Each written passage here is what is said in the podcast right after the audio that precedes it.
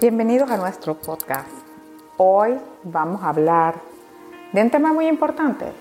El tema de hoy es a lo que esperas. ¿Qué es lo que nosotros esperamos? ¿Por qué el hombre se acerca a Dios? Y em, nuestra lectura de hoy va a estar en Apocalipsis 22. Este es algo interesante porque yo cuando era pequeña le tenía muchísimo miedo al apocalipsis. Yo oía apocalipsis y era sinónimo de terror. Pero a los que aman a Dios, a los hijos de Dios, apocalipsis es la entrada, la puerta hacia la eternidad. Y de eso se trata lo que nosotros esperamos. Nuestro propósito no es o no termina en esta tierra. El Señor ciertamente tiene un propósito para nosotros en la tierra y el propósito es que le conozcamos como Padre, como sanador, como redentor, como suplidor. De ahí que vienen los nueve nombres de los acuerdos de Dios. Y ese es un tema fascinante que en otra oportunidad seguramente vamos a poder, eh, si Dios nos ayuda, hablar de eso. Pero hoy vamos a hablar de nuestra esperanza. Cuando nosotros decimos que aceptamos a Jesús, ¿qué es lo que estamos aceptando? Aceptamos un nuevo pacto, un nuevo pacto en la sangre de Cristo. Eso es lo que nosotros aceptamos cuando aceptamos a Cristo. Aceptamos un nuevo régimen, aceptamos sus sacrificios, sus reglas, su gobierno. Aceptamos la redención y la reconexión con Dios. Una conexión que perdimos. No estábamos reconciliados con Dios. Por eso Pablo habla del el ministerio de la reconciliación, de la reconciliación con Dios. Leamos el capítulo 22 de Apocalipsis. Pero vamos a leer desde el versículo 7. Y dice así, miren, vengo pronto. Dichoso el que cumple las palabras del mensaje profético de este libro. Yo, Juan, soy el que vio y oyó todas estas cosas y cuando lo vi me postré para adorar al ángel, al mensajero que me había estado mostrando todo esto. Pero él me dijo, no, cuidado, soy un siervo como tú, como tus hermanos los profetas y como todos los que, cumplen las palabras de este libro. Adora solo a Dios. También me dijo, no guardes en secreto las palabras del mensaje profético de este libro, porque el tiempo de su cumplimiento está cerca. Deja que el malo siga haciendo el mal y que el vil siga envileciéndose. Deja que el justo siga practicando la justicia y que el santo siga santificándose. Miren, vengo pronto. Traigo conmigo mi recompensa y le pagaré a cada uno según lo que haya hecho. Yo soy el alfa y la omega, el principio y el fin, el primero y el último. Dichosos los que lavan sus ropas para tener derecho al árbol de la vida y para poder entrar por las puertas de la ciudad. Amén. Hoy vamos a dejarlo hasta ahí. Vamos a dejar, vamos a estar trabajando en estos versículos, pero en estos siete versículos hay demasiado de lo que nosotros estamos esperando. El Señor nos habla en Apocalipsis y esa es una de las cosas que más me fascina de Apocalipsis es después que Cristo ascendió al cielo, mm, excepto en la visión de Pablo. Nuestro Señor no volvió a hablar Él, sino que hablaban los apóstoles sobre Él. Y tenían el poder del Espíritu Santo para hacerlo. Pero Jesús, el resucitado después que ascendió, no había hablado. Pero en Apocalipsis, el comienzo del libro es Jesús mismo quien está hablando. Y no es Jesús el que vino, que padeció, que caminó por la tierra predicando, sino el Rey de la Gloria, el que resucitó, el que estuvo muerto y venció. Ese es el que habla en Apocalipsis. Apocalipsis es un libro poderosísimo y maravilloso para los hijos de Dios. Fíjense que el Señor nos dice aquí, Jesús, nuestro amado Salvador, dice, miren, yo ya vengo. No piensen que no voy a venir, yo vengo. Y dice que dichoso el que guarda las palabras de este mensaje. Y también dice, mm, e, el Señor dice, vuelve a decir, miren, vengo pronto, traigo mi, conmigo mi recompensa y le daré a cada uno según lo que haya hecho.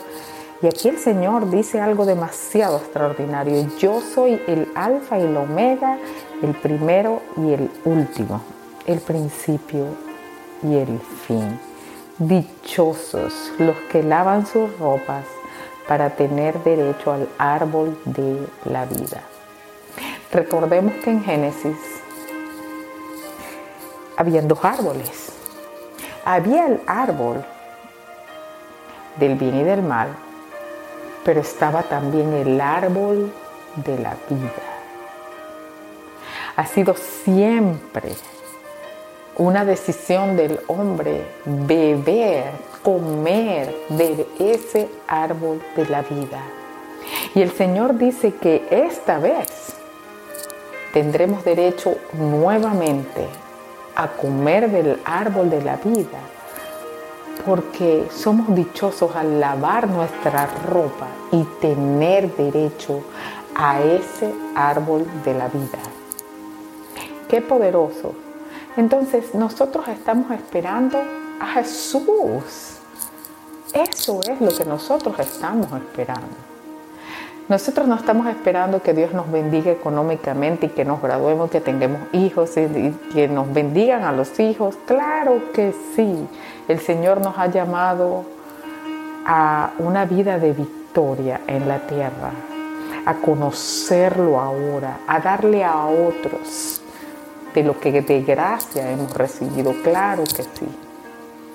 Pero realmente en este pasaje bíblico el Señor nos dice a nosotros lo que nosotros estamos esperando. Y lo que estamos esperando es el regreso de Jesús. Jesús viene. El Señor va a regresar. Él lo prometió, pero aquí lo dice Él mismo no lo dijo a través de alguien, no. Jesús mismo dice, miren, yo vengo pronto y mi galardón conmigo. Le voy a dar a cada uno su recompensa. Hay una recompensa. Hay un día grande y glorioso. Hay unas bodas. Hay una celebración, una fiesta hay algo maravilloso que se está gestando y que nosotros, los hijos de Dios, estamos esperando. Esperamos a Jesús. Por eso tomamos la Santa Cena. Por eso tomamos eh, el cuerpo de Cristo y tomamos la copa. Lo hacemos para acordarnos, para que no se nos olvide que el Señor murió pero que también resucitó y que viene, viene pronto. Dichosos los que lavan sus ropas. Lo que nosotros estamos haciendo en nuestro tiempo es lavar nuestras ropas. El Señor nos enseña a arrepentirnos y tratar de vivir la vida de acuerdo a Él. Este es nuestro tiempo para conocer a Dios la vida que Dios nos ha permitido tener aquí es para conocer a Dios. No podemos desperdiciar la oportunidad de conocerlo, de hablar con Él, de estar en Él. Tenemos que conocer, conocer a Dios porque el Señor, porque nuestra trayectoria no termina aquí. Qué maravilloso poderle dar cuentas a Dios sin miedo. Qué maravilloso decir cuando el Señor venga yo me voy a sonreír, lo voy a ver cara a cara. voy a decirle que es que te estuve esperando, qué alegría me da. Eso me recuerda un poco las palabras de Elías, porque Elías estaba muy oprimido por las cosas que estaban pasando en su tiempo y, y él le dice al Señor, Señor, mi amor por ti me consume. Es decir, él veía tanta maldad que deseaba regresar, que deseaba llegar a estar con Dios. Y eso es raro si uno lo dice aquí porque la gente puede pensar, oye, se quiere morir. E, eso no es. Es la necesidad de verle cara a cara. Dios es real. Nuestro Señor es real. Jesús es real. Él regresará y le vamos a ver. Y esa es nuestra esperanza. La esperanza de nosotros es poder volver a ver a Dios cara a cara, es reconectarnos con Él. Ese es nuestro fin. Nuestro tiempo no termina aquí, sino que todo comienza con Jesús. Cuando aceptamos a Cristo, le estamos diciendo sí a la vida eterna, a la vida en Cristo, a ese árbol de la vida. En el pasado, Adán y Eva no decidieron en el jardín del Edén comer del árbol de la vida, pero el árbol estaba ahí. Pero no decidieron comer de ese árbol. Esta es nuestra oportunidad de decidir comer del árbol de la vida. Aceptando a Jesús, lavando nuestra ropa, reconociéndole como Rey y poniendo toda nuestra expectativa y nuestra esperanza en Él. En el día de hoy, la palabra de Dios dice, este es el día que hizo el Señor. Este es el día de salvación, no es otro. Y si tú estás escuchando hoy y tienes en tu corazón y te imaginas que estás de nuevo como frente a un árbol, el del bien y del mal y el árbol de la vida. El Señor nos dice a nosotros, escoge la vida, porque morirás, escoge la vida. Hoy, a todo el que me escucha, Dios nos da la oportunidad de escoger la vida una vez más. El camino a la vida, la vida misma es Jesucristo. Jesús vino a la tierra con un propósito, levantar y recuperar la tierra, liberar a la humanidad de la muerte y darnos vida eterna. Jesús dice que Él es el alfa y la omega, el principio y el fin, el primero y el último ciertamente. En Él está la salvación. Y si hoy tú sientes en tu corazón que tienes que escoger la vida, escoge a Jesús. Abre tu corazón. Yo te puedo ayudar a llamar a esa vida. Tú puedes hacer esta oración conmigo. Señor, me arrepiento de todos mis pecados. Me postro ante ti para pedir tu perdón. Acepto tu sacrificio en la cruz. Quiero que vengas a morar en mi corazón y me ayudes a limpiar mi ropa, Señor, para estar listo y ser digno de comer del árbol de la vida. Amén. Si has hecho esa oración, anota la fecha de hoy porque ciertamente una nueva criatura eres a partir de este momento y el Señor y el Espíritu de Dios te guiará. Continúa buscando a Dios. El Señor te va a guiar. Su palabra dice que el Espíritu de Dios nos guía a toda verdad. Amén. Hasta la próxima. Hola, hoy vamos a hablar de Ana, la madre de Samuel. y nos basaremos en el primer libro de Samuel. Ana era la segunda esposa del Caná. Ella era estéril, no podía tener hijos, mientras que la otra esposa sí tenía hijos. El esposo de Ana igual la amaba y le decía que si el amor de él no era suficiente, que por qué quería tener un hijo. Pero Ana igual le pedía a Dios un hijo. Ella estaba triste y quería tener un hijo. A lo largo de la historia de Primera de Samuel, vemos la devoción de Ana a Dios. Ana no perdió la esperanza en su angustia, a pesar de que el tiempo pasaba.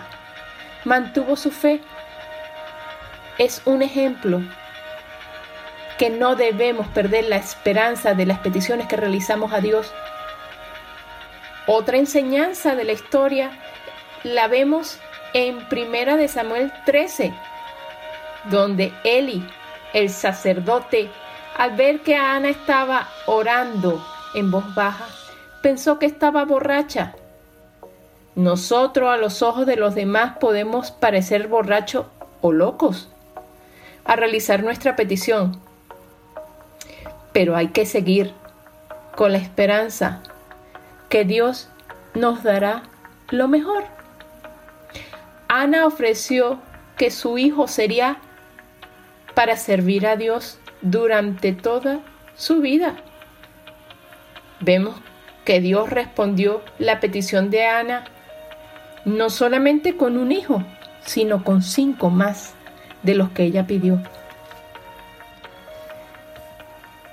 Espero que la historia de Ana te haya animado a mantener una esperanza en tu corazón mientras estemos aquí en la tierra.